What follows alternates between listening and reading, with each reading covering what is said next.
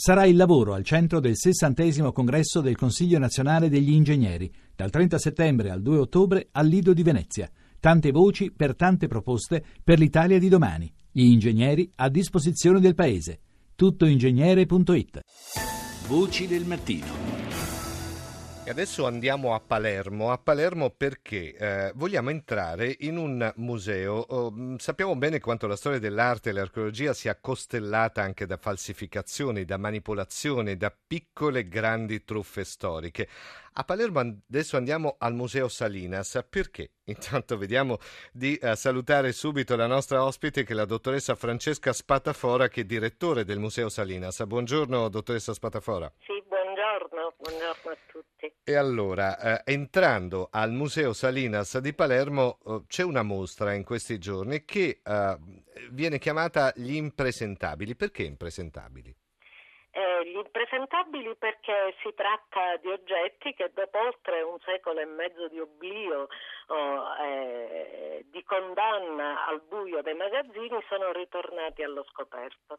Sono ritornati allo scoperto perché volevamo raccontare una storia, perché come sapete i grandi musei sono fatti di storie, sono solo storie solitamente di esaltanti scoperte, storie di avventure, ma a volte ci sono anche storie misteriose, eh, storie che sono state appunto condannate eh, all'oblio perché raccontano oh, di eh, misteri eh, sì. o di eh, falsificazioni come eh, nel nostro caso.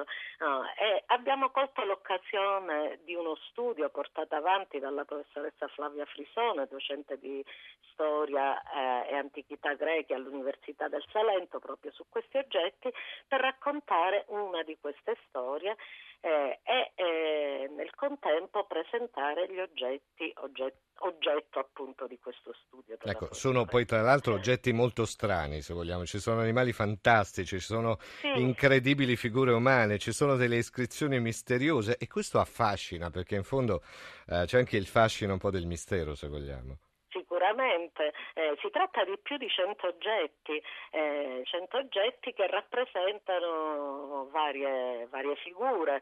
Eh, alcune diciamo, potrebbero oh, riferirsi e trovano confronto anche in oggetti votivi del mondo antico, come quelle strane figure di animali e di frutti, sì, serpenti, sì, sì. pesci, melograni. Altre sono proprio figure fantastiche, figure umane, eh, rielaborate in forme che richiamerebbero oh, in parte anche prodotti dell'arte etrusca, per esempio. Mm, mm, mm, mm.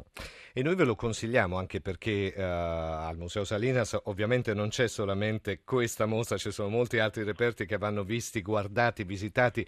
Palermo è una città che va scoperta o riscoperta probabilmente, quindi c'è anche questa uh, duplicità del ruolo, no? il museo che può richiamare uh, l'attenzione di molti che spinge poi anche a ri- riconquistare, a riappropriarsi delle bellezze di una città in fondo.